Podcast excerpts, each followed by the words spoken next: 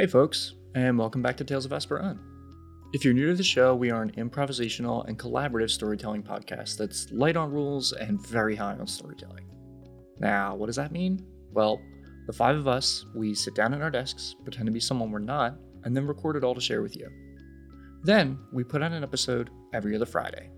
We're here to weave a tale for you to enjoy, second by second, line by line. And the best part of all is that we have no idea what will happen next. Our story is being told with a game system you may or may not be familiar with Dungeons and Dragons 5th Edition. This just means that sometimes we roll dice to figure out what happens next in the story. This week is a little bit different than normal. A few weeks ago, we hit our one year anniversary, and our production has been a little sideswiped by all this quarantine business. So, this episode is going to be our way of celebrating all the love you've shown us and the joy we have telling stories for you. There's no dice this week, and there's no story either. We're setting aside the game to give you a peek behind the show, the cast, and what we love or hate about storytelling. No mid roll this week either, so if you want to follow us, we're on Twitter at Tales of Esperon, our website, www.toapodcast.com, Facebook, and we have a Discord. Let's get this ball rolling, shall we? Oh, wait, hold on, hold on. There might be some spoilers ahead, though I'm pretty sure you already knew that. Let's get going.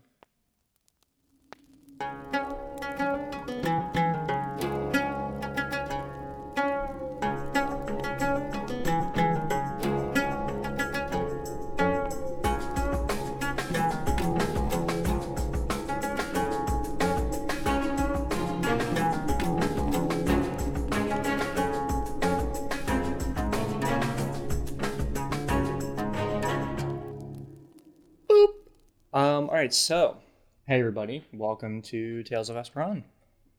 Unlike our normal episodes where we get into the story and play a game and you know roll some math rocks, we're answering some questions that have been sent in by all of you, the listeners. Let's announce who's here for this episode. We don't have a full cast. It's Edwards here. Uh, LA is here. Hi, guys. Yeah, I know this is a little weird. We never addressed the audience this way. Should we like introduce like who we are, like Yeah, just character wise? Yeah, it's fine. We haven't introduced who we are before, so I I feel like it's fine. We're not really breaking a status quo here. Okay. um, so, uh, I think a good way to start off is let's just dig right into some questions here. Uh, this one was sent in by Nikki. She's a listener from a show called Top of the Round.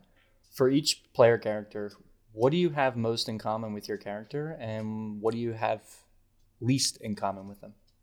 uh, you want to go? Yeah, you can go. We'll we'll go back and forth. So you start first this time. Okay. Um, what do I have most in common? I actually took inspiration from my inability to keep any sort of living plant alive. Oh, so that's Uh, like if legitimate. that's legitimate. Uh, that's uh from my daily life.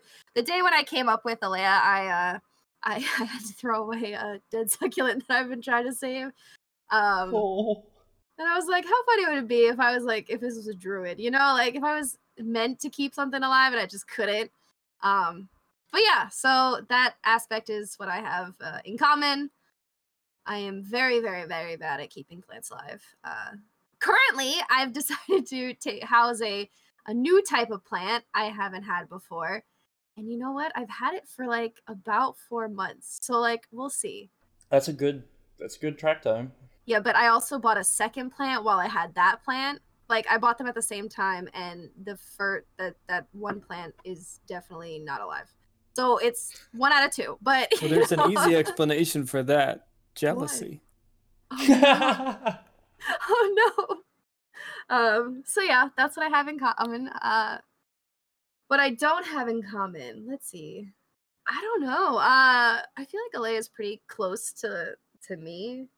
Might be a little bit of a self insert. I mean, But, everybody um, has one of those. It's fine. she's i think more charming than i am she like for someone who like everything kind of goes wrong she's clumsy she can't keep like she's bad at, at the family business you know uh she is naturally kind of charming and kind of talking herself out of situations she doesn't even mean to be talking herself out of like you know like Mhm. it's kind of just all accidental charm So one um, question I have to follow up on that: that kind of charm that you have as a person, does it ever feel weirdly threatening sometimes? Because I know Alea had that huge problem in the beginning where she said everything in a nice way, but it kind of sounded like a threat. Uh, I mean, that's where I don't think I'm like her. I don't think I'm as charming as she is. Um, have I ever been? I don't know. That's the scariest part about I it. honestly don't know. Now I'm worried. Uh, I I don't know. I I don't think I do because I think I'm just like really uh, awkward. Like Alea's awkward, but she's more charming about it. You know what I mean? Mm-hmm. Yeah, yeah, I see. Uh, Tedward, how about you? I have nothing in common with Tedward so he's Like- like, the like- opposite. at all. Um, yeah, not nothing. Down to like Tedward is a great lover of violence, and I'm so averse to it that I don't I don't kill insects in my apartment. I have an itemized treaty with them written on a large chalkboard, and it it? lays out it lays out where where they can and can't go. And the only punishment is like exile. I just scoop them up and throw them outside. um, Exile. I think to follow up on that, is there anything about Tedward you particularly enjoy role playing the most? I mean, Like, if you were to pick one thing about him that you have you absolutely love. if I actually could be an expert in like agriculture and just pull that out at a at a party, just be like, well, you know, the thing about cows is that they have names, and and actually know what I was talking about, that would be pretty amazing. So just to clear that up, I've never said a true thing intentionally about farming in the person of Tedward. Wait, seriously? I assumed you were googling stuff and just kind of like confidently saying it. No, You're I do have a book. making it up. I do have a book that was written in the 1760s that I I, I plan to start reading from whenever I I speak in Tedward's farming voice from now on. But to begin with, I was just completely pulling it out of my ass. oh my god, It- I would have believed you otherwise. Would you say you're a fan of uh, cheesy ro- like uh, cheesy hero, hero novels like No. uh, Tedward is? no, No. no. All right. That's funny. I- I'm blo- still blown away by this farm comment. It's broken my brain because you say it so confidently. Tedward is has confidence. Tedward is mostly confidence. Confidence and dietary fiber compose 99% of Tedward's body, and the other 1% is probably hostile magic. Oh gosh. Ah. okay. Um. Uh, let's go to another question. This one will be. Um. This is one that's interesting. It's come up a couple of times just from talking to other people about the show. It's asked if there's anything that I, as a DM, absolutely don't allow in my games and why.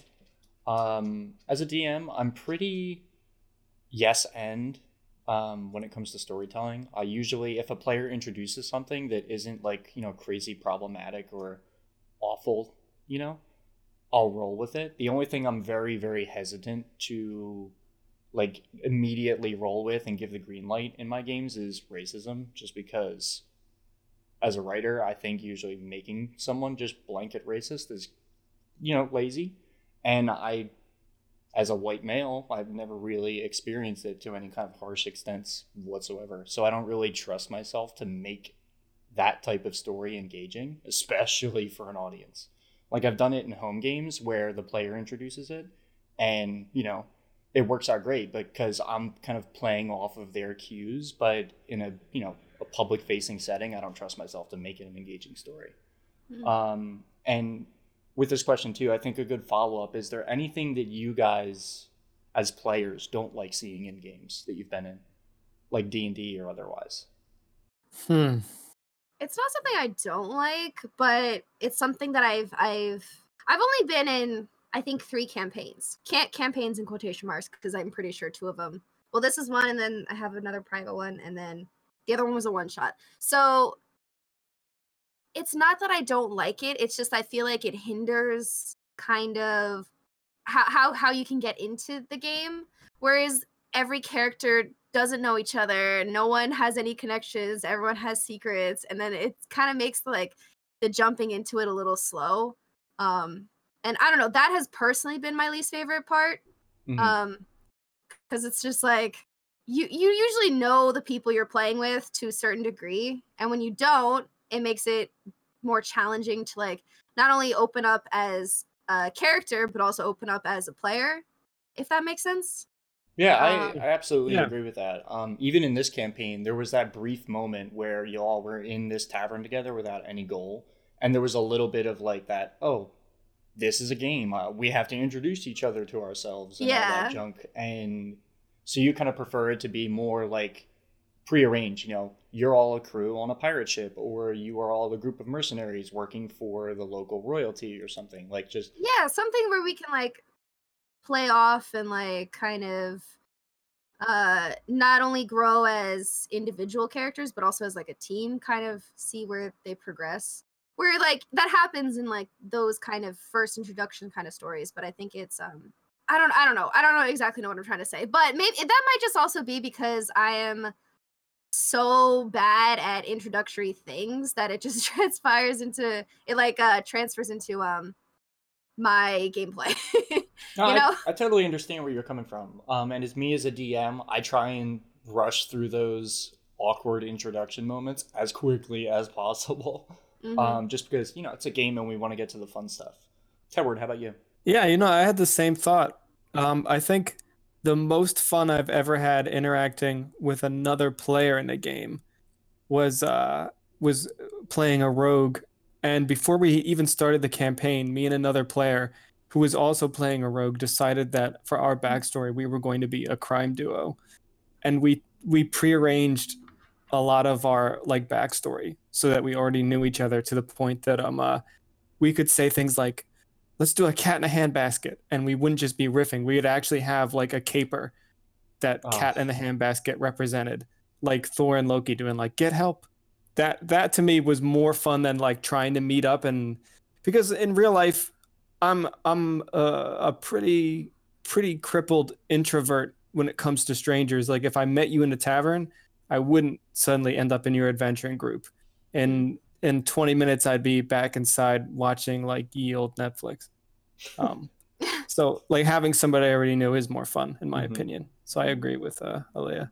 This kind of jumps on something that I've I'm currently working on behind the scenes. I know I might have mentioned it to you two already, but I'm working on a side campaign, and my players have come to me with a concept where they all want to play wizards who have all decided for some reason or another that they hate their major at their wizard college, and they all have abandoned this, you know, collegiate pursuit to become pirates. So they were all roommates in college and they all know each other already. And there's this just kind of predisposed like they you know it's already a unit. There's no introductions. You just jump right in and i am so excited. Yeah. It's wonderful. That is amazing. yeah. Okay let's find something new to talk about. Oh um this this question was asked by b uh, that's just the username they use but they run a podcast called frostwalkers um, they want to know who is your favorite npc too Oh. weird of course of course You it's too.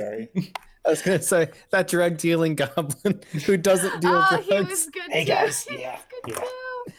oh i feel so bad about him oh my gosh I should have Oh, I'll expected Tewberry just because of your aggressive defense and babysitting of him. Two berries easy to love. Yeah. it's that's very true okay let me pick another one um And also Two Berry is borderline NPC because technically I think we control Two Berry.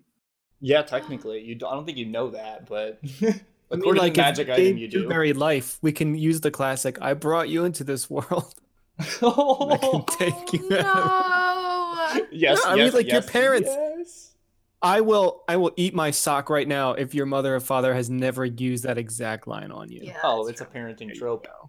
Rose is pretty cool because I don't see a lot of southern accents in fantasy properties. Everybody's got to have English accents. yeah I that is hate that because I suck at it. But it's cool that you mix it up. And I've only ever heard like one other podcast and one other podcast and zero zero mainstream fantasy has ever used a southern accent that I'm aware of. Which one's that? other podcast. I, f- I forget. I think it was called the Once and Future Nerd. I don't know if that's the title of it or just a, an episode title, but it's about real world kids who get brought into a D and D universe, and in that universe, elves have southern accents, Oh, which that's I find- which I find really funny. Yeah, it's really cool. I think. Sorry, go ahead. No, no, no. Go for it. Go for it. No, I was gonna say. Um, in the past, I think I've had one person, one listener comment about the show. So it's nice to hear that you enjoy that. I enjoy it. Yeah, it's it's it, it adds to the world, you know. Hmm. Not everyone is from fantasy England.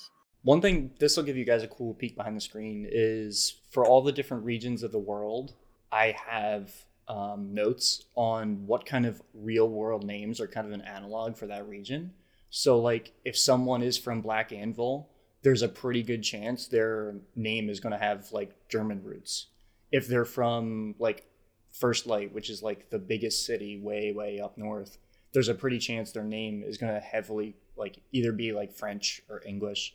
And I've just kind of, I don't want to quite call it arbitrarily picked it, um, but I tried to make it make it very diverse. So like as you traveled from different regions of the world, you would notice people's names change based on where you were. So like if you paid enough attention, you might be able to tell immediately if someone was from the swamplands or if someone was, you know, from the coast or the deserts or like That's really cool. I'm gonna pay attention to that now. Um, what was the original question? uh, I, it was favorite NPC. Favorite NPC. Oh, And that's what we're Right.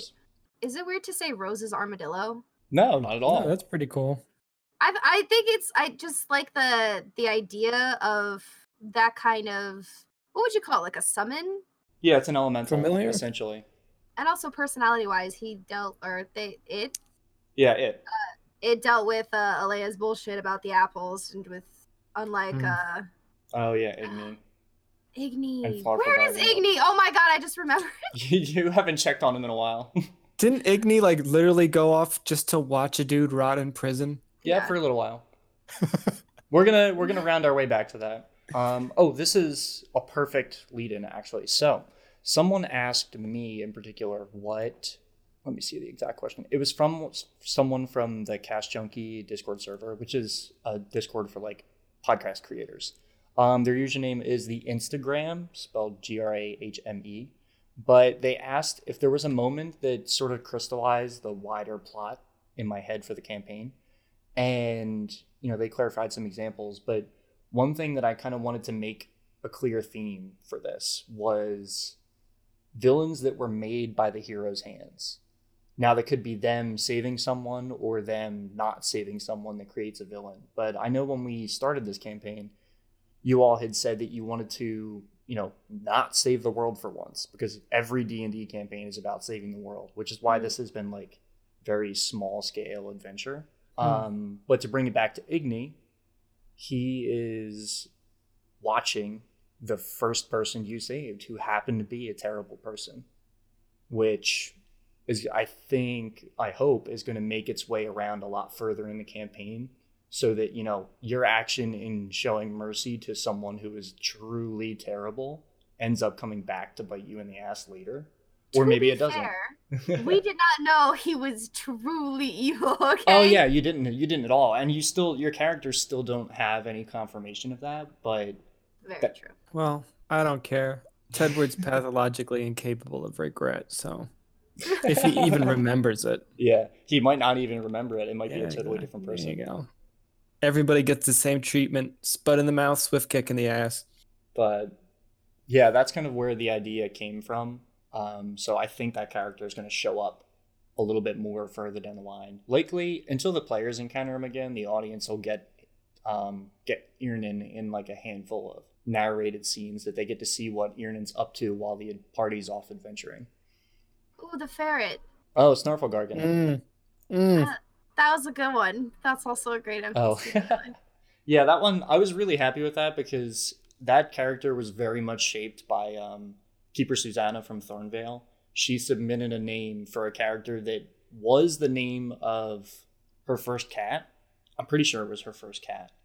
Um, and I was like, this is a really weird, goofy animal name. So I just kind of put an asterisk next to it and wrote like pet. And then I was like, I need an imaginary friend. Oh my God, this is amazing. And then that's kind of where this personality came from. Just kind of built him off of that. Actually, that you had, uh, what was the question you asked us earlier, Avi? Um, I asked, uh, has there any been kind of improvised NPCs that you weren't expecting to make? Um, yeah, so with that, Snarflegargan was definitely one of them. Um, I ended up, I just wrote down imaginary friend and I had the name, but I wasn't even sure if you were going to encounter them or follow up on that thread. So I didn't make any effort to write anything about it. Um, and that character just kind of made on the spot. Um, and he was pretty inspired by this um, imagery I saw of someone who drew like a dreamlike ferret. And it had these like kind of what's the word? Um, you know, like the kind of Hawaiian tribal like Oh, yeah. illustrations and tattoos all over the fur of this ferret, and I was like, that motif is is pretty cool, and it feels like dreamy, which just rolled me right into where Snarflegargan kind of fit. Um, other NPCs, Nice. The Dockmaster that had a big red belly that looked like Santa, I had to make him up on the spot. Um, the one who who didn't take enough, didn't ha- didn't care enough to get your names right. Um, who else was there? You guys encounter so many people. Um, the bookkeeper that Haley spent 20 minutes messing with in the shop. I, I had to make up that whole shop. Um, I love hearing about things that you have to make up on the spot. like, it's so good. Much of this campaign has been me making up stuff on the spot. After you guys split up from the uh, the when the house exploded, oof. Um, the restaurant that you and Tedward sprinted through was definitely made up on the spot. Um, that whole encounter, just about all of it was this kind of just wild progression of dominoes that I was like putting up one domino right before you guys pushed it over. Especially when you guys split the party, that was a lot. Basically, every person, yeah, every person you encountered there was made up right before you got to it. That's amazing. I love that. That's insane. Thank you. um, let's see if we can find another good question here. Okay, this one we're right about at the time for the break, so this is a good time to bring this question up. Um, Cheyenne from she's a listener from Twitter. Uh, her handle is at Poems by Cheyenne. She asked, "How early did we know about the Tedward two-berry switch? Because in the edit of the episode, it there was no conversation about it. It just happened." And she wanted to know if there was any prep work on the attention to No. his speech pattern specifically. No, it was. It came from a complete misinterpretation of you saying he wakes up and it doesn't seem like his mind. I thought you were talking about me, and and you weren't, but you rolled with it. Yeah, so Tedward did that that whole impromptu speech in Tedward's voice, followed by Alea's confusion and disbelief, was hundred percent genuine. Yeah. Because I muted myself because I was giggling in the background. Because I didn't plan for that to happen, but it the moment was just a stroke of genius that I was just we like paused the episode and like, look, I didn't have this plan, but I can make it work, and we're gonna stick with it because it's amazing. And then we just kind of rolled with it. So the only thing that was edited out of that moment, which you know, like a peek behind the curtain, was me laughing hysterically and us going back back and forth about the how funny it would be for him to be in Tedward's body, and then we were just like, we're doing it, boom. Yeah. yeah, it was very impromptu. It also helped too that that moment happened at the very very end of one of our recording sessions, and mm-hmm. when we started the next recording, we picked up with a summary of that. So we had a lot of genuine kind of RP after you all were able to like think about it and digest. So the next Yeah. episode started with you you all aware and accepting that Tedward was in this body now, and you have Mhm. to figure it out. God, that was funny. That was so funny when it happened. I'm I Uh. still laugh about it. Ch- Cheyenne in particular had reached out to me. Maybe she retweeted about the show, but she said that when Tedward started talking, she laughed so hard she scared a woman on the bus. Which just like hearing that brings a smile to my face because it was so good. That's like- the only reason I've been doing any of this was to scare the shit out of Cheryl. Cheryl on the bus. Cheryl on the bus. Stand your toes, Cheryl. I'm outside your window. oh, No. Jesus. Um, t- and to even make that moment a little bit better, I intentionally found a track to where you might know of it. It's the Kevin MacLeod ca- track that's like the sneaky thief. It's like it's like the stereotypical like sneaky Yep. meme music. Yeah, I underlaid that. The Under nature of my whole- of my job means I know every piece of stock royalty free music ever composed. Yeah, okay, that I was figured you would know it, but that track was underlaid under your entire speech. And then right as you finished, I just slowly faded it out, and there was about three seconds of silence. and then you're like, and I was like, he's in Drew Barry's body. it's just so funny. Uh, You guys give me magical moments to edit into something, and it works out so well so often. Um, let's see. I have another question. Yeah, let's what, go ahead.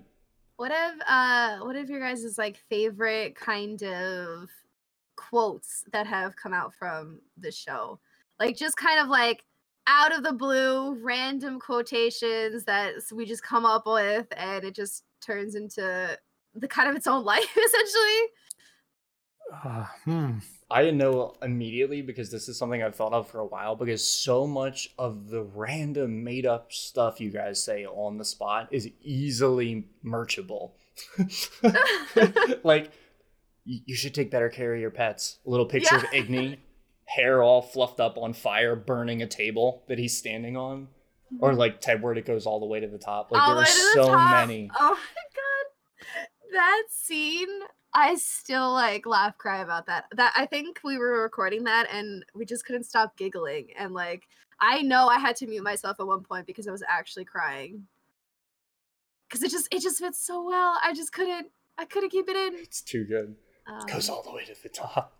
but yeah, those those were that mine. Yeah, there's so many. I'd have to go back through the show and kind of dig around because, like, while I'm while I've been editing the episodes, I'm like, oh, that could be a T-shirt. Oh, that could be a sticker. That could be a pin. Like all this stuff that could easily turn into like fun little bits of merch. Um, Tedward, how about you? Do you have one?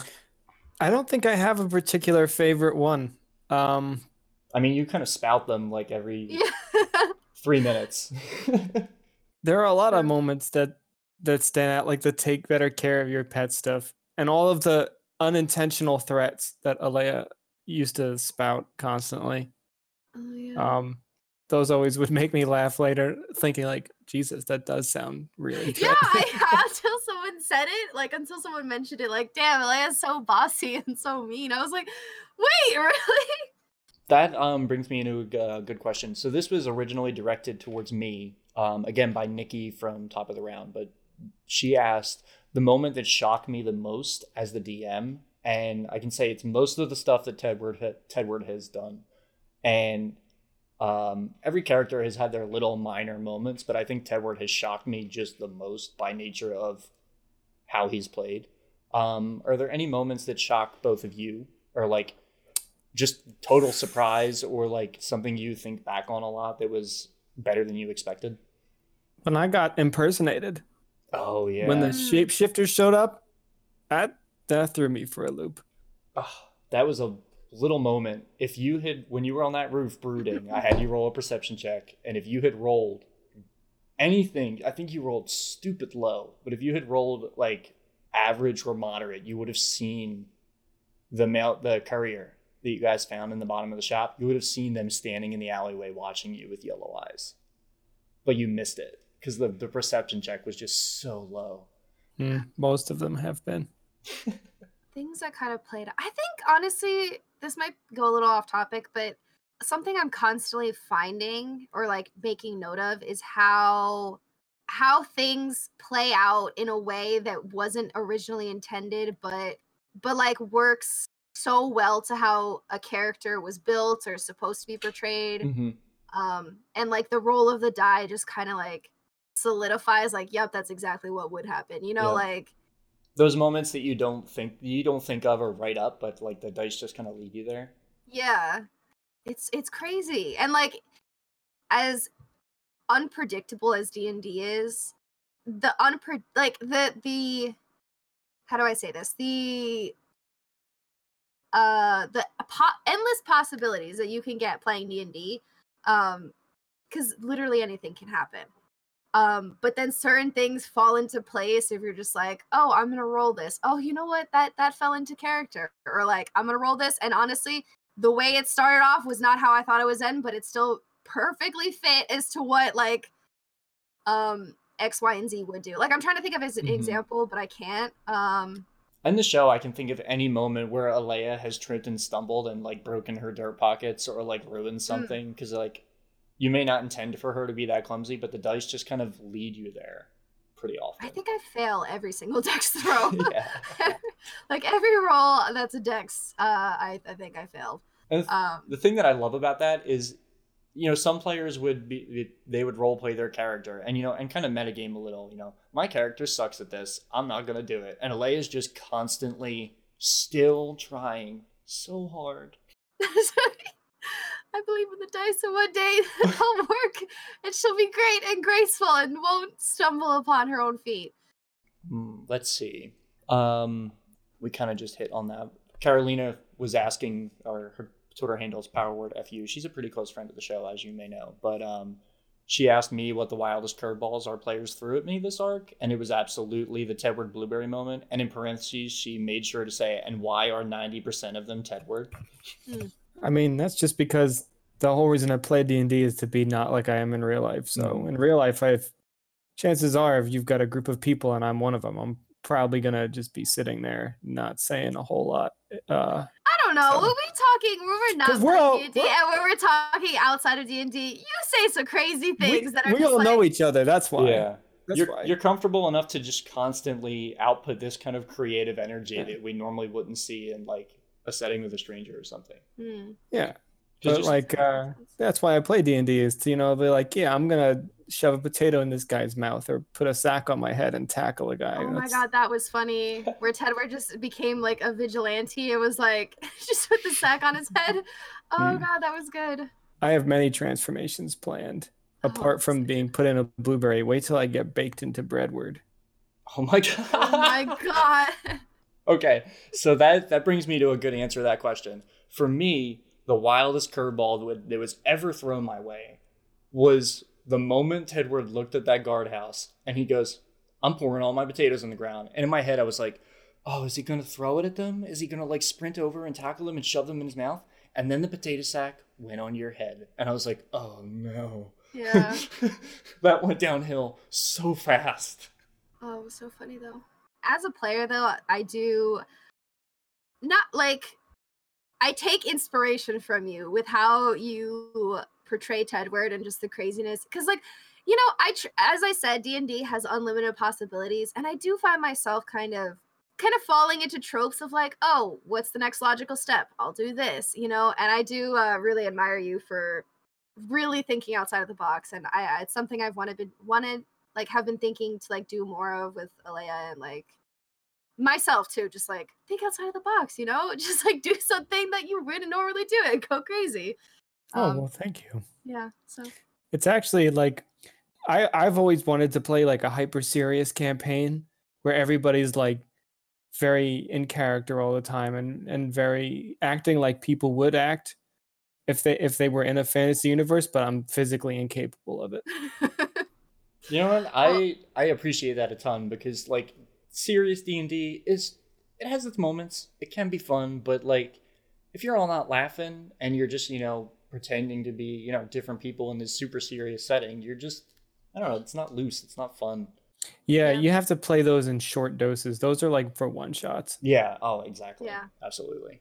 because then then if you if you do try to be very serious sooner or later you'll find that like you take things very personally Oh yeah. I in my opinion anyway people out there maybe you guys run a a serious grim dark uh tabletop campaign in whatever universe you've created and you guys all have a great time and then have no problems afterwards but uh i did try one time to have a serious campaign and very quickly players started to be offended when like the things weren't going their way and god Mm. forbid somebody actually died again, not to say that that kind of games are wrong. They they have their place, and if you enjoy it, that's amazing.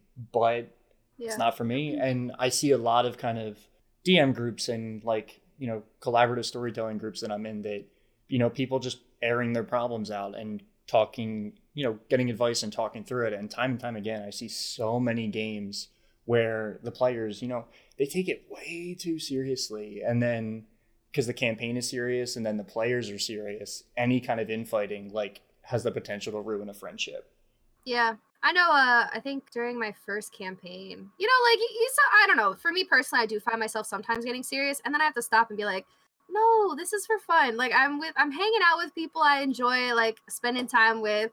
like okay so what we don't do x y and z like how i originally played like that's the whole point. and like Mhm. I think being able to step back and be like all right like don't take yourself too seriously kind of thing i like Mhm. that that's what i enjoy about this uh this one This is from.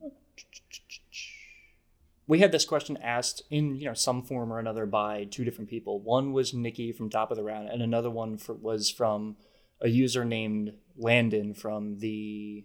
I'm pretty sure it was the Cash Junkie server. I'm not entirely sure. Um, we got a lot of questions, um, but they asked, how long did it take to build the setting we're working in? Um, to give you the short answer, I've been playing D and D for almost seven years, and when I graduated from college, I started my first kind of campaign in Asperon, the world that we're currently playing in. And since that, since that moment, so I've been probably writing and building up Asperon for about five years, um, and it was constantly building on little things. I would have a very vague idea of a setting, and then I drop players in it, let them give me their backstory, let them, you know, come up with some stuff, and then I would build a world around the framework they're setting up.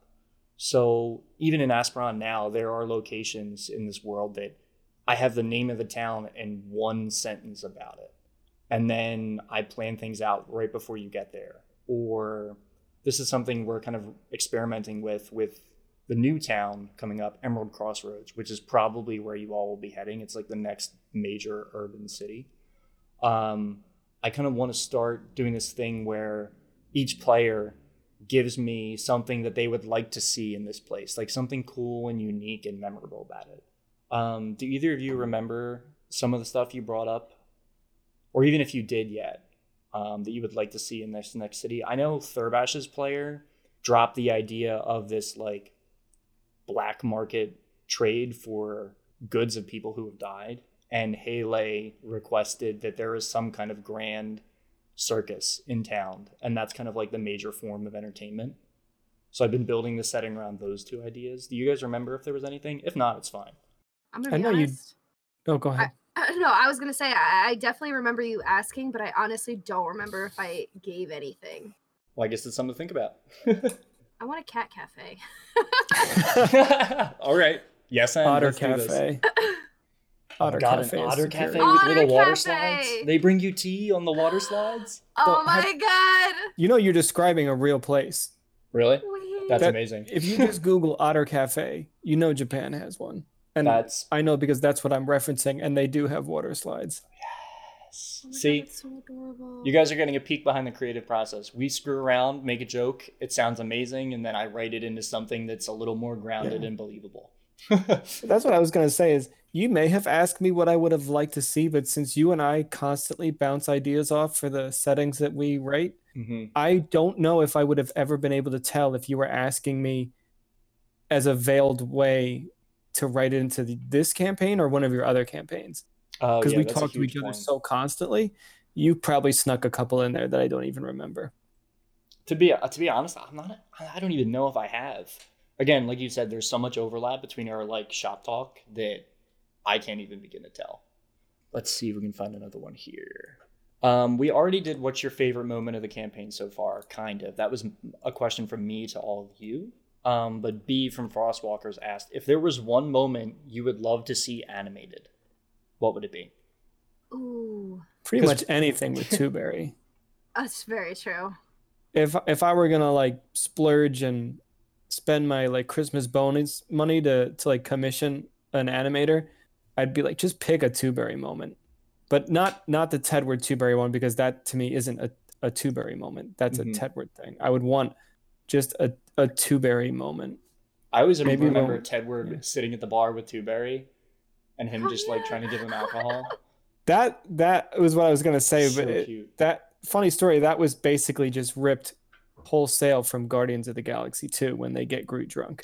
Oh yeah, that's a good point. which is a bit of a nightmarish scene in that movie. Like they're really just torturing I didn't Groot. even think about it. Yeah, it pretty is. It is pretty nightmarish.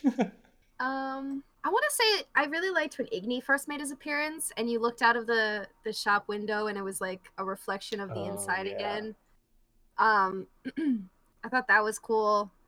Um, and then when Igni came up in the flame and stuff. Um, also the dream sequences. I love Um, dream sequences. They're like my secret passion for D and D games because I can get really wild and they come off so well. Yeah, Hmm. and the way that you described, I think it, it was the first time the dream sequence was introduced. Alea, um, it was right before, or it was like a night where she was dreaming about the dragon that they faced. Mm-hmm. Um, you described it kind of like like there was smoke and everything was made out of this like ethereal cloud. It was like cotton candy kind of Mm-hmm. bright texture. Um, I think that would just be cool visually to see done. How that would be very cool. And the fear in Alea's face in that moment would be pretty good to catch too. What is this is from oh, this is a funny one. Um from the Flannel Father, which is another Discord user. What an Great amazing name. Yeah, I was I know, just right? great name. I want to know what flannel. Like, is it all flannels? Like, is every All panel a different? Yes, it would be awful in I the best it. way. Um, this is kind of funny. What are your f- characters' favorite foods and colors? Ooh. Hmm. That's a light one. Oh gosh. Um Favorite color is the shirt that I stole from the guy who owned the tavern, which I think, uh, according to Alea's input, was the um uh, the pattern of paper cups from the '90s with the like teal scribble on them. yes, Yeah, I forgot we did that. I forgot about that. It's not See- really a color, but Tedward's Tedward thinks it is. yes.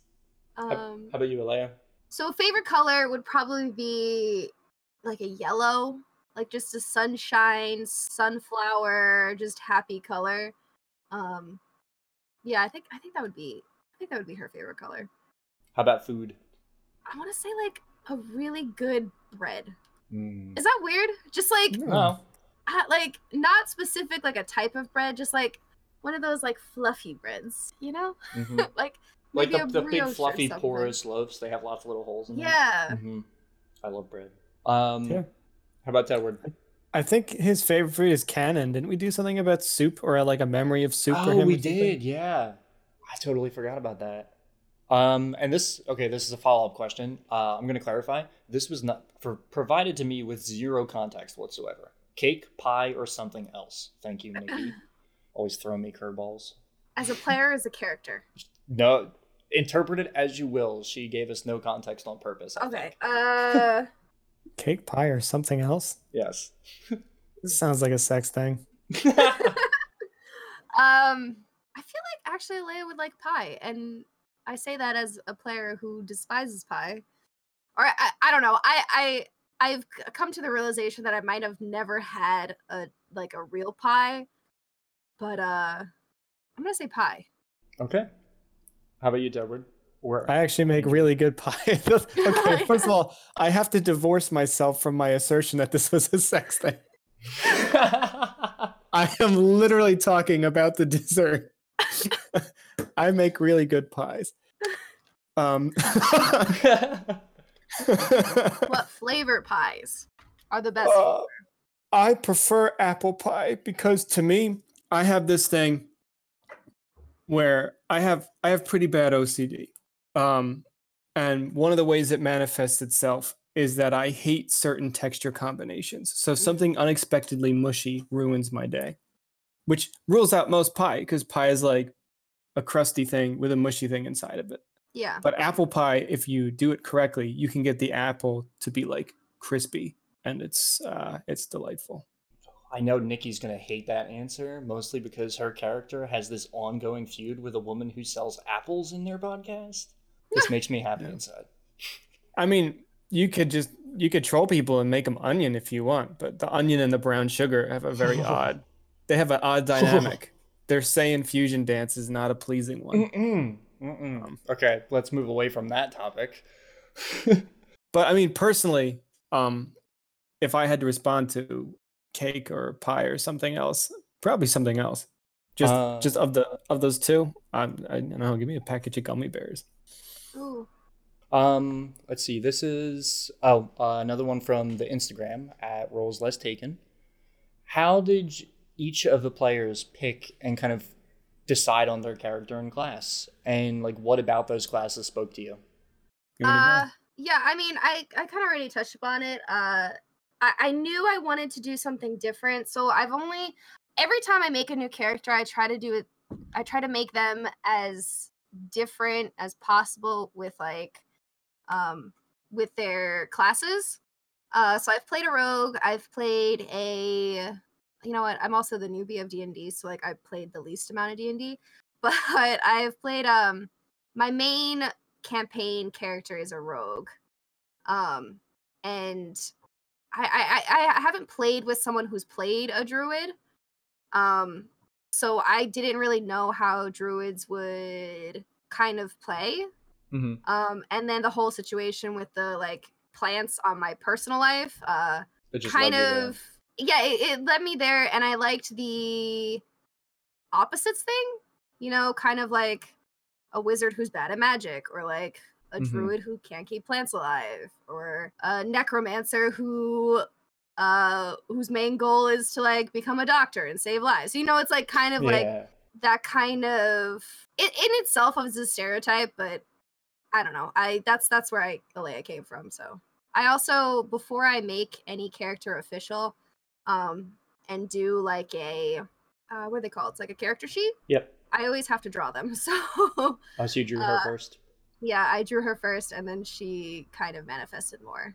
Anything particular about you, Tedward? I know we already touched on this, so I don't want you to have to retread Um, you've already been. in. no, it's just that mostly when I do this sort of thing, I tend to I I like to play rogues because I like to have options in an encounter, which is one of my classical objections to some classes of of D and D. Is that like they're very powerful in the sense that they lay down like a lot of damage or something, but they don't they don't really have a lot of options to be creative. And being able to like sneak around is usually a, a good way to do that. But I, I always do that. I've I've played like three different rogues and campaigns, and then like if I play an RPG, uh, even on like a, a game console like Skyrim, I like no matter what I decide to do, I end up being a sneaky guy with a bow and arrow. So I just I just wanted to do Sneaky the opposite of that. Characters. Sneaky Yeah. character's the best character. Yeah, like it makes me think of the. I was going to say the Skyrim conundrum. No matter how many times you Exactly. play the game or how the character starts out, you always end up being a sneaky archer somehow. exactly exactly so i just wanted to do something that it was as as far away from that as possible and so that was the last two games i i played in i had tried to be as completely far from a rogue as possible so you got hmm. tedward and then i think the other recent character i had played was like a really really stupid wizard who ended up being like some kind of criminal Oh, I Um, think I remember you telling me about this muscle wizard. Were in you not in that campaign I think I might have been. Yeah. yeah you were Yeah, muscle wizard. Because you, yeah, you kept collecting griffin bones to gild and turn into a flying necromantic griffin Like, mech that you could fly mech. around in. Yeah, that was the campaign that we had a character. I resurrected a dead body, a skeleton, Oh man, and I Content named it warning. Bone Jimin, Oh um, no, like like, Bone- Benjamin. Bone Benjamin, and I had him follow me around. And then the time came that like we were fighting like a, a griffin or a chimera. We couldn't kill it, so I stuffed a bunch of like black powder into um uh, Bone Jimin's chest cavity and told him to suicide bomb the griffin, and he became Bomb Jimin. you le- okay? So this a little off topic, but um, this is just another campaign story. You left out the best part.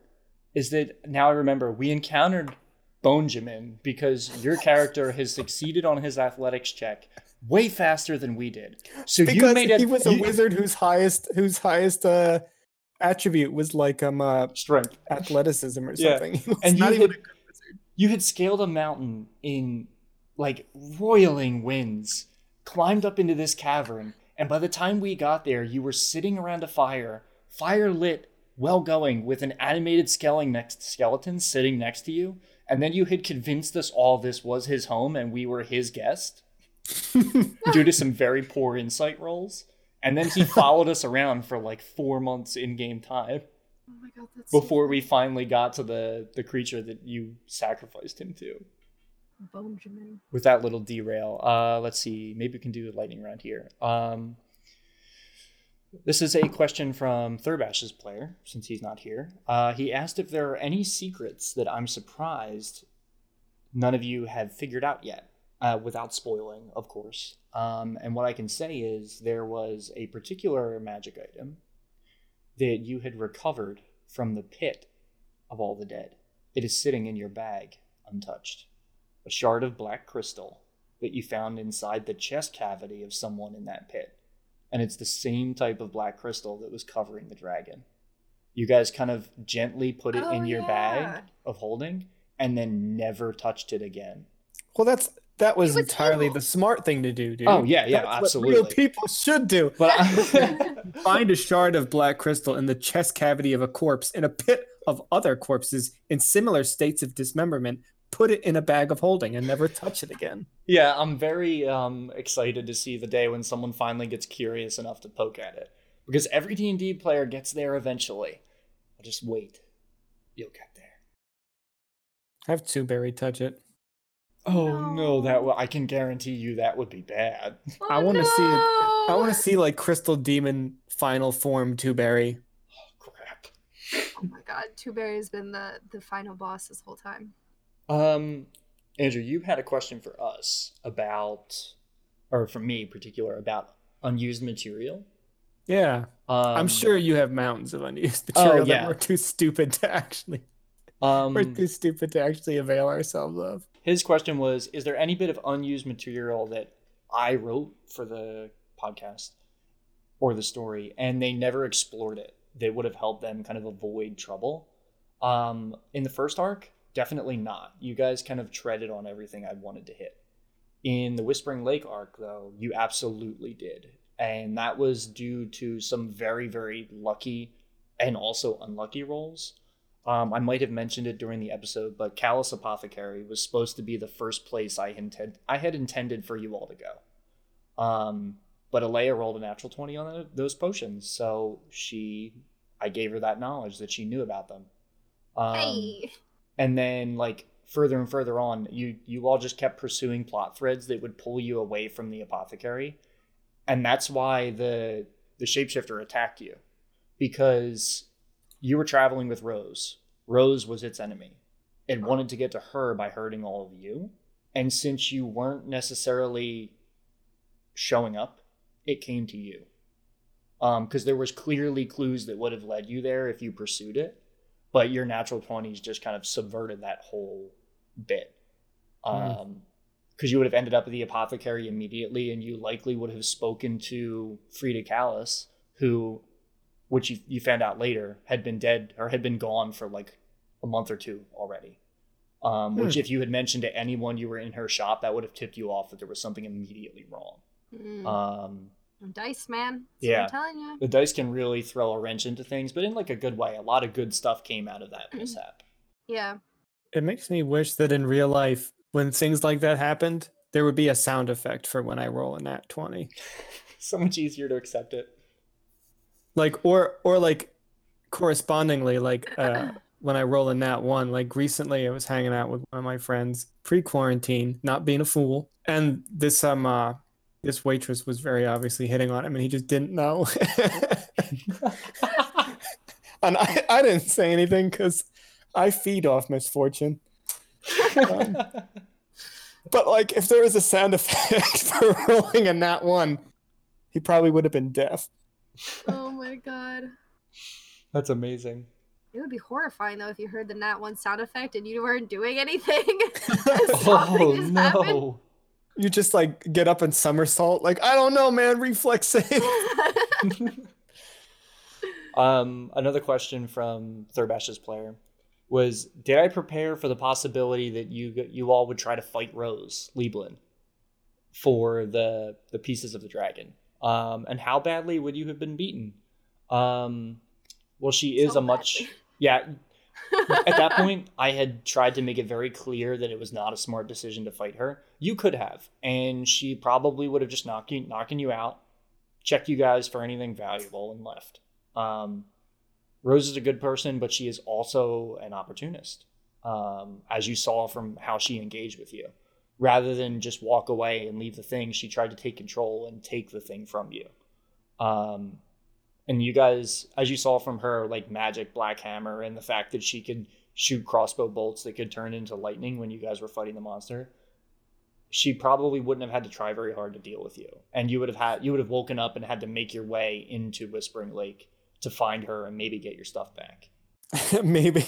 it's one of the great challenges of being a DM, I imagine, is like uh not not wanting to tell your players no or to make them lose on purpose, but like Mm-hmm. Sometimes you just have to.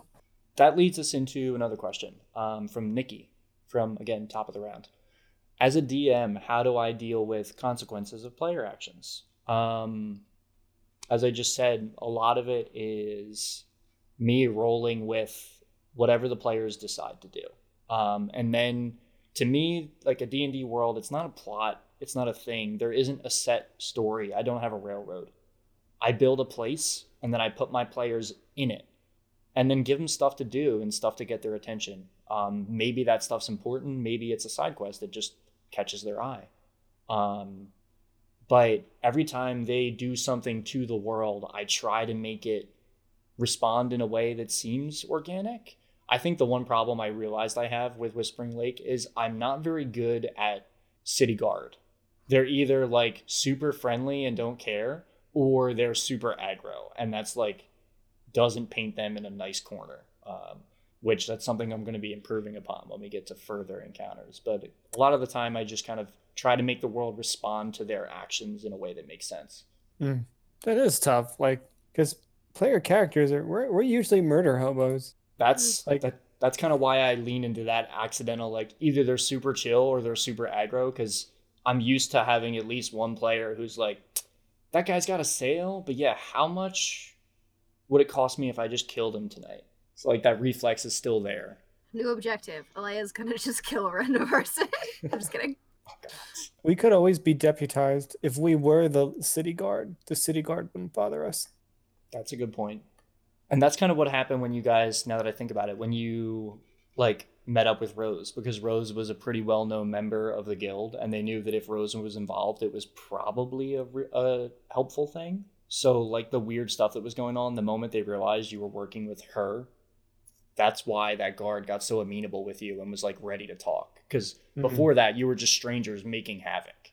Um, even if you had like done a bounty you're just strangers who walked into town with an unconscious guy took some took some cash and then made a mess of everything but rose really helped out with that a lot um, the instagram asked if there was any stuff that you guys missed early on about the wider plot that i had to hastily work in somewhere else thankfully no um, because again i don't really write my campaigns as a linear story or even like a branching story it's more of a place that they explore so plot happens regardless if the players do anything or not. Um, it because it's like a living, breathing place.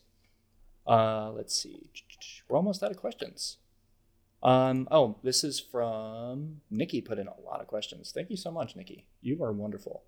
Um, what is one thing you both of you realized about yourself after you started recording? In her question, she gave an example where it was like, "Wow, my laugh actually sounds like that."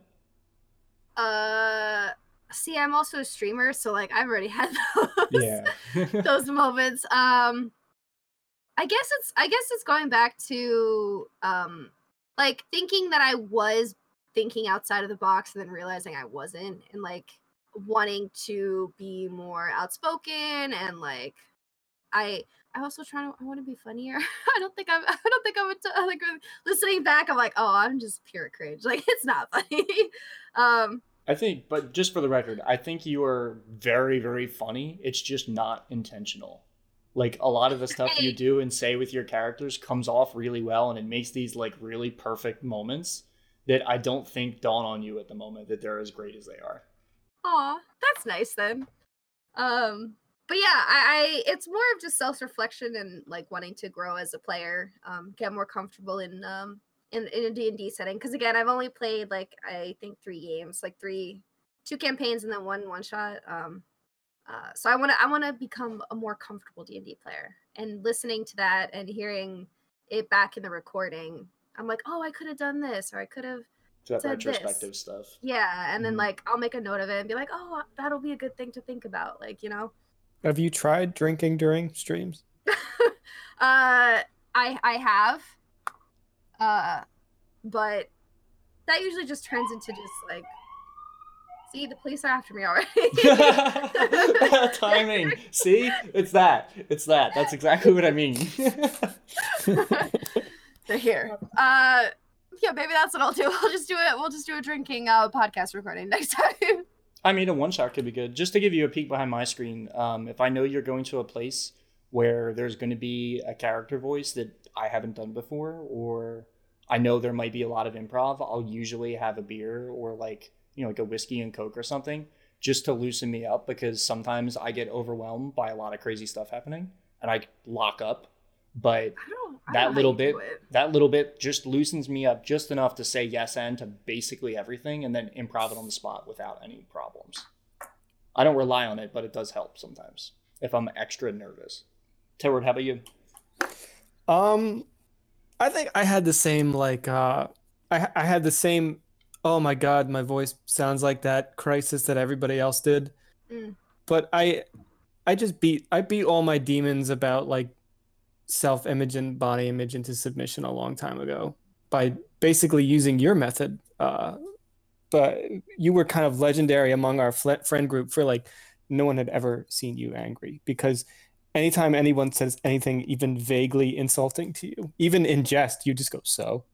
That's like, my you would- favorite you- rebuttal. Exactly, and you would dare them to escalate, and I learned so much from that. Is that every time I heard that like inner voice and being like, being like, "Hey, your voice is stupid," or you know, any So? anything, I, you just go so. Make it stupider. like I'm like, go ahead, do it. The devil hates that. it's Um, that it's that thing from enchantment. Do it, do it, Yeah, do it, do it, do it. it really shrivels the devil's walnuts when you do that. Like absolutely non-starter for any kind of interaction. So that but I think that the thing that I try to moderate consciously is I love D&D quite a bit and I know that sometimes I monopolize DM attention because I'll have all these crazy ideas that I want to see to fruition like being in a blueberry body. and I think sometimes I'm a little overbearing and I rob opportunities from other people. And that's something that I, whenever I listen, I go like, dude, you got to shut the fuck up and just let somebody else talk. Um, and uh, that's that's something I realize about myself when I listen to recordings that I do try to fix. one thing that I can say I noticed is one, I growing up, all my friends, we would, you know, constantly talk over each other all the time. Um, and when I'm recording, especially, I notice that happening pretty frequently where like I have a line of thought and right as I'm about to talk, someone starts talking before me and then I cut them off by accident. Um, so I've been working on that a lot. I'm pretty like self-conscious of it. And the other thing is I've noticed I've kind of noticed this in previous games that I've run, but you know, every player plays D&D differently. Sometimes you have, you know, the the hyper creative player who's constantly putting out these crazy ideas and they're always trying to up the ante. And then you have other players who don't really engage in combat and they run from everything. And then you have others who just really enjoy being like part of the audience that interjects every once in a while. And when we first started recording, I had noticed how how little audio time um, Rob Haley's player gets while we're playing, and thinking back, like every single campaign I've run or any game I've been in that had featured him, he played his all of his characters like that, and it kind of took me a little bit, and I even had to like reach out to him a couple times and ask him like, "Are you having fun?" Because I was so nervous about it, and he always said he was having fun and having a blast and it took me a long while to realize that you know that's just how he plays and how he enjoys the game. Um, and like recording kind of helped me overcome that fear which was really nice. Mm. let's see. We're right at about time. Uh, uh, who from nikki again who would you cast as your player characters in a movie version of the show oh my god. Sorry, what was the question?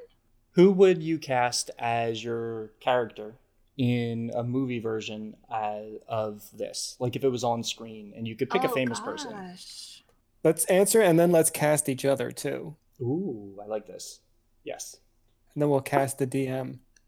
oh god oh no I don't know celebrities like that. I'm gonna have to sit there and Google. I have an answer for Alea. If I had to cast Alea, I would cast Zoe Kazan. I don't know if you guys know she's uh she's in a relationship with Paul Dano. He's a pretty famous actor. Um, she works with Joss Whedon a lot.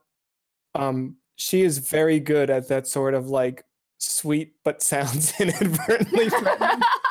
Oh, I've seen her before. I can't You definitely quite, have. Yeah, I can't quite can't quite put my finger on what I've seen her in, but she is she is tremendously funny and she's also a really great writer. She wrote and starred in this movie called ruby sparks that starts out like the typical male fantasy of a guy gets a woman he can like literally control and it spirals into like a nightmare. It's a fantastic movie that everyone should see particularly if they have testicles what is it called? Quirky. No, it's sorry. called it's called Ruby? ruby sparks Ruby Sparks. I'll have Yeah. to check that out. if I was going to cast the DM, I'd definitely do Martin Freeman because Hey. Martin Freeman is really good at looking like so up, like done with everybody's shit. he has that face that he does. he really and does. he's like, Gandalf, no, again with the dwarves. Um, I feel like that would be your face most of the time. I mean, most of the stuff that um, like the just the madness you guys put out, I love it. But I'm all like, it's funny that you would think that because so often when you guys are like putting out nonsense or like doing stuff, I end up muting myself so that you can't hear my like audible excitement. No, yeah, I, and Yeah. obviously I know that you're enjoying it, but it's funny for audience effect if it appears as if you're oh not. yeah, yeah, yeah. That's like right in the trope. for Tedward, I'd be like, t- for anybody who who who might be a little bit thick, Tedward is very obviously just Kronk from Emperor's New Groove. Oh, Oh my yeah. god. who he's like down down to the origin story of him being like a homebody who just wants to work in a diner but keeps getting pulled into these like crazy situations. He really Um, is a Kronk analog. I never even Yeah. thought. I never. I don't know how I missed that. and that was very intentional. I always wanted to. I always wanted to play a character who was Kronk, who was like his the attribute that everybody always wants him for. The fact that he's a gigantic beefsicle is not at all his personality. Like I love it. Kronk is a weird line cook in a diner in Peru in the 12th century or something. Um, but I, Oh so like the obvious answer would just be I think that's Patrick Warburton who does Yeah. Kronk's voice.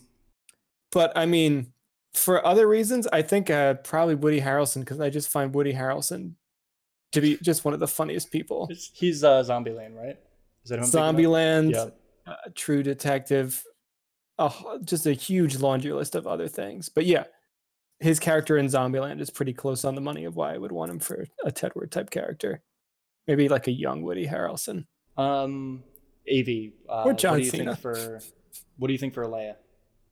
If you have one. I, I don't know. Uh, I was thinking like I don't know. None of them like really fit. Like the ones that I know. Okay, I'm thinking like Emma Stone is really funny and really like I feel like could play kind of like that awkward. Hmm. Like who's the the girl, the actress that plays Juno?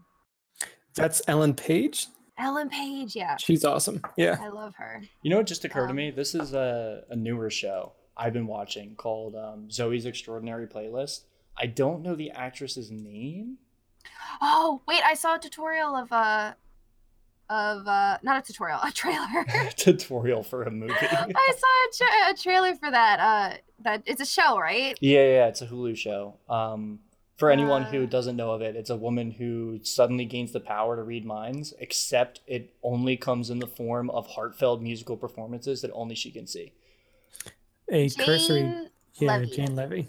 Yeah, I think she Oh, could, sh- based on how she yeah. plays that character in the show, I think she could do a good, a really Yeah, fun. I agree. I agree.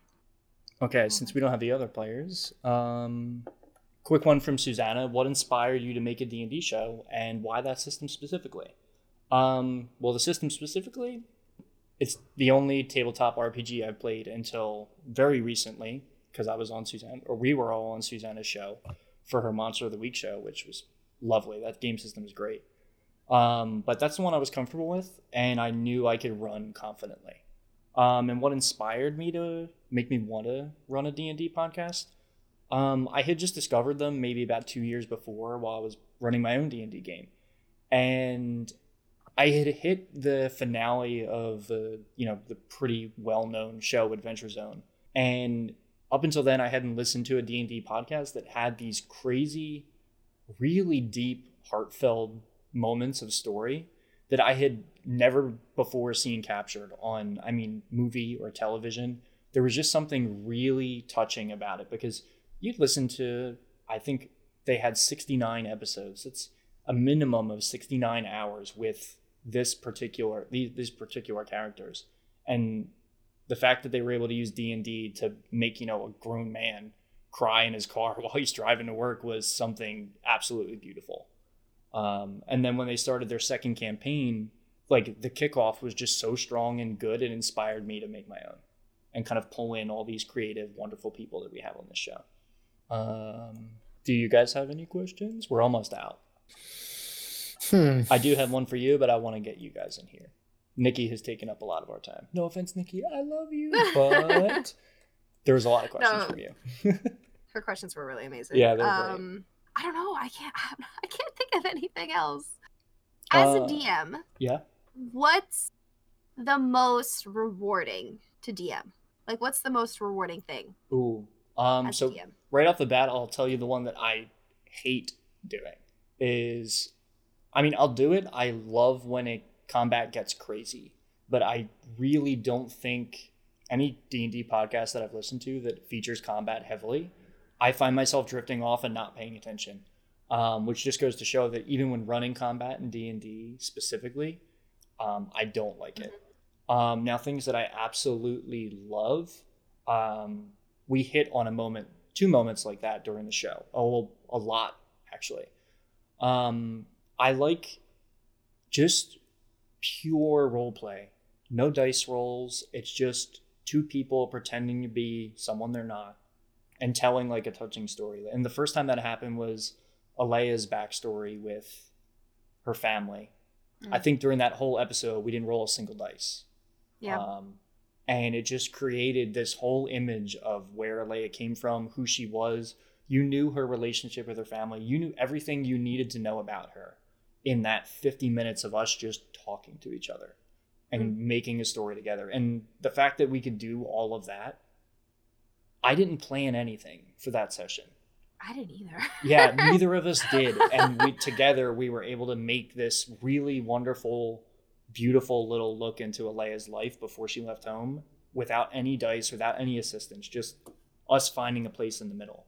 And that happened with all of the particular memories that you know andrew you said tedward should lose.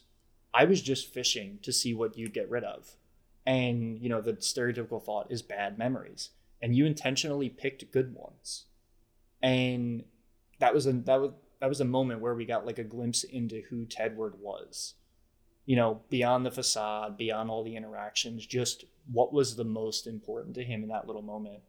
And the same kind of thing happened with Haley too where he was facing down this creature this giant roiling mass of shadow that just to his mind killed his friend and Haley's first thought was to reach out to the man trapped inside it, not attack. And there was that whole moment of resonance where they're both their souls connected for a moment. And they got to see each other for who they truly were. And that moment was just I die for that kind of stuff. It's so good. Yeah, sorry, that was a little rambly, but you can tell how much I love those kinds of moments. No, I Hmm. always like hearing from a DM perspective because I've never DM'd and um, I just know it can be scary. It was at first. It absolutely was. Um, oh, that was a question that came up. Um, I think it somehow got vanished. Um, someone from the cat or someone from the Cash Junkie Discord server. Um, they asked if I had any advice for DMs who want to start writing their own content. Now they were specifically referencing homebrew, like you know, making up your own spells, your own character classes, and all this stuff. Um, in terms of writing, I find a lot of people tend to overcomplicate things and they try very, very, very hard to be original um, with mechanics and they muddle the whole thing up. I think D&D is best when it's simple and there's less dice rolls because the more rolls you have to make, the longer you're out of the, the narrative, the story. So if you're trying to homebrew or write anything, look at the system, see what the system already has that kind of does what you want to do. Take it, reflavor it a little bit, and modify it because then you can twist some an existing mechanic with flavor and tell the story that you want to without getting bogged down about trying to be new and original with Yeah. like you know function and game mechanics when in reality you can just make another element that can tell a cool story instead of worrying about you know how many dice this person rolls when they get access Yeah. to their new crazy weird spells that they roll at the beginning of every day or something crazy That's good advice. and again for writing and dming i'd say for at least acting as characters um, don't worry about having to do a goofy voice or anything. Um, it's great it adds to the experience but if you can just learn to roll with the dice and tell a fun story with your friends that's really what's important.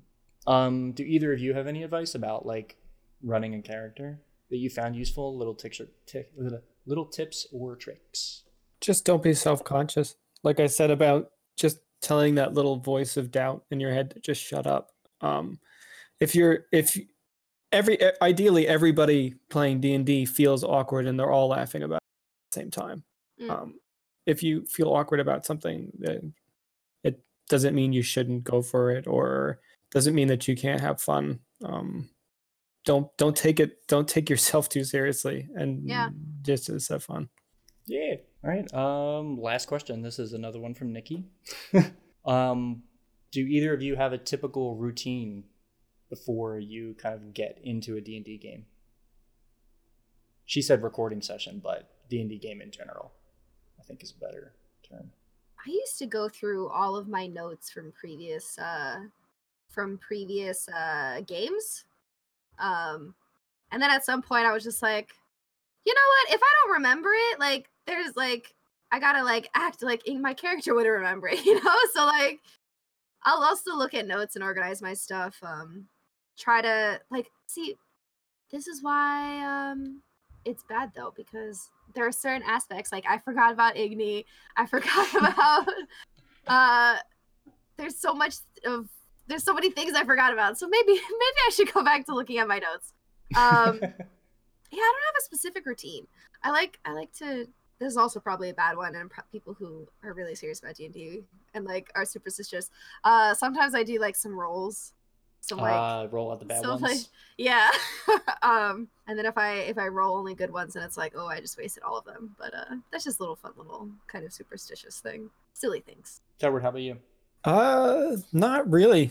Um, one thing I do do, if you've ever heard like a scribbling sound coming from my mic, is I doodle constantly Mm. during play, before, after. Um, it's not that I'm not paying attention; it actually helps me focus because it Mhm. gives my hands something to do. Um, I'm the same So, way. when I'm playing, yeah. you might absent you might hear dice rolling, and that has no. I'm, I may not actually be rolling. I'm just playing with what happens to be in front of me, and sometimes it's a d20. You know, Yeah. sometimes it, it scares them. Sometimes it's just me. They don't notice. It's fine. It has Yeah. its benefits. yeah, no, exactly. Like if I wasn't doodling, my hands would be doing something else, and it'd be only a matter of time before that something else became noisy enough to disrupt play. Like, so I and I, I also enjoy, enjoy drawing, so that's what I do when I play. I just draw constantly. Mm-hmm. No, that's really cool. I've I have heard the scribbling, but just by pure chance, every time I have noticed it, it was when the book was writing or the book was being described or something like that. So it's Uh. always like at any point during the show, if someone hears it, you can just it's safe to assume that the book is scribbling. so That's it, like that's pretty fortuitous. yeah, it actually covers it up really nicely. Um, so if anybody has noticed, be like, "Oh, that's a nice detail," and it's like, "Nah, I just can't edit it out." But it's fine. it works great. Um, oh, my routine. So I don't have any routine before I sit down and play. I do writing sometimes. I'll do prep, um, like in the days before a recording. Um, but I don't actually do any prep right before I sit down. There's usually about a half hour of me figuring out my weird audio scheme that I have going on. Oh yeah, there's Um, always an audio Issue. There's always an audio issue. Um, just because Someone has to have it. yeah, just because we're working remotely, like it's bound to happen. It's a pain point every time, um, and it's fine. Uh, but to prepare characters when I'm trying to learn a new voice or trying to do one, um, for a previous campaign, I had a character that sounded almost identical to Doomfist. That took me a very long time to do, um, and most of my voice prep work for any kind of important character is done in my two-hour drive to work. um, So like I'll be listening to music and I'll just be talking in that voice in the car where no one can hear me. Um until I perfect it. That's how I got Rose where I was comfortable with her. Um and Ta- um, Toddy in the beginning, even though he wasn't around for a very long time. Oh Um, my gosh, Toddy. Oh, I'm so mad about him. that- that dickhead. um, but yeah, that's that's where my prep occurs in the car when I'm listening to music or another podcast or something, um, or late nights where I'm just sitting down writing. Before recording, it's just you know cleaning up audio. Yeah. Um, well, that was the last of our questions. I have two here that could work, but I think it might be useful to save them for another episode, um, just because we're running a little long. Uh, is there anything you all ha- would like to say to the audience? I know we normally don't address them, but this is a pretty good opportunity if you'd like to. Okay. Heck you, audience. No, I'm just kidding. Heck you! Stop sending me oysters. oh my god. Ah, start sending me oysters. No, I'm just kidding. Ah, oh no, your DMs are full of oysters. no, uh, DMs, dude. A freaking mailbox. You just hear. um, no. but uh, I just thank you for watching. Uh, yeah, I just I. It's crazy. It's always crazy to me that people will take the time out of their day, you know, to um, no offense, listen to a bunch of uh goofballs. Um, I'm a goofball. included. That's fine. I'm a um, goof sphere.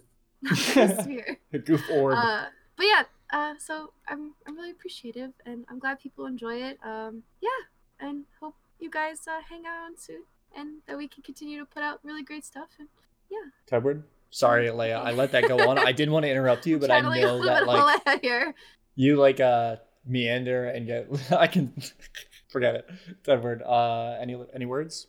Um, I mean, apart from the oyster thing, uh, no, I would, I'd say ditto.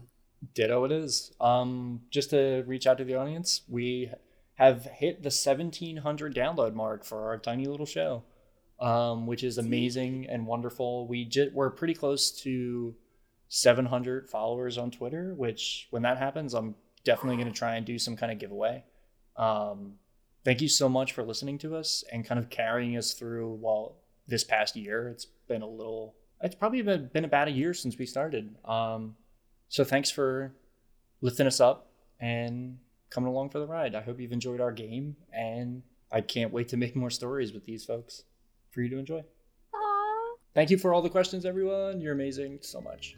thanks, guys. Uh, aw, I'm so it is so wholesome. I love it. Hey, folks, and thanks for stopping by to help us celebrate our one year anniversary of the show.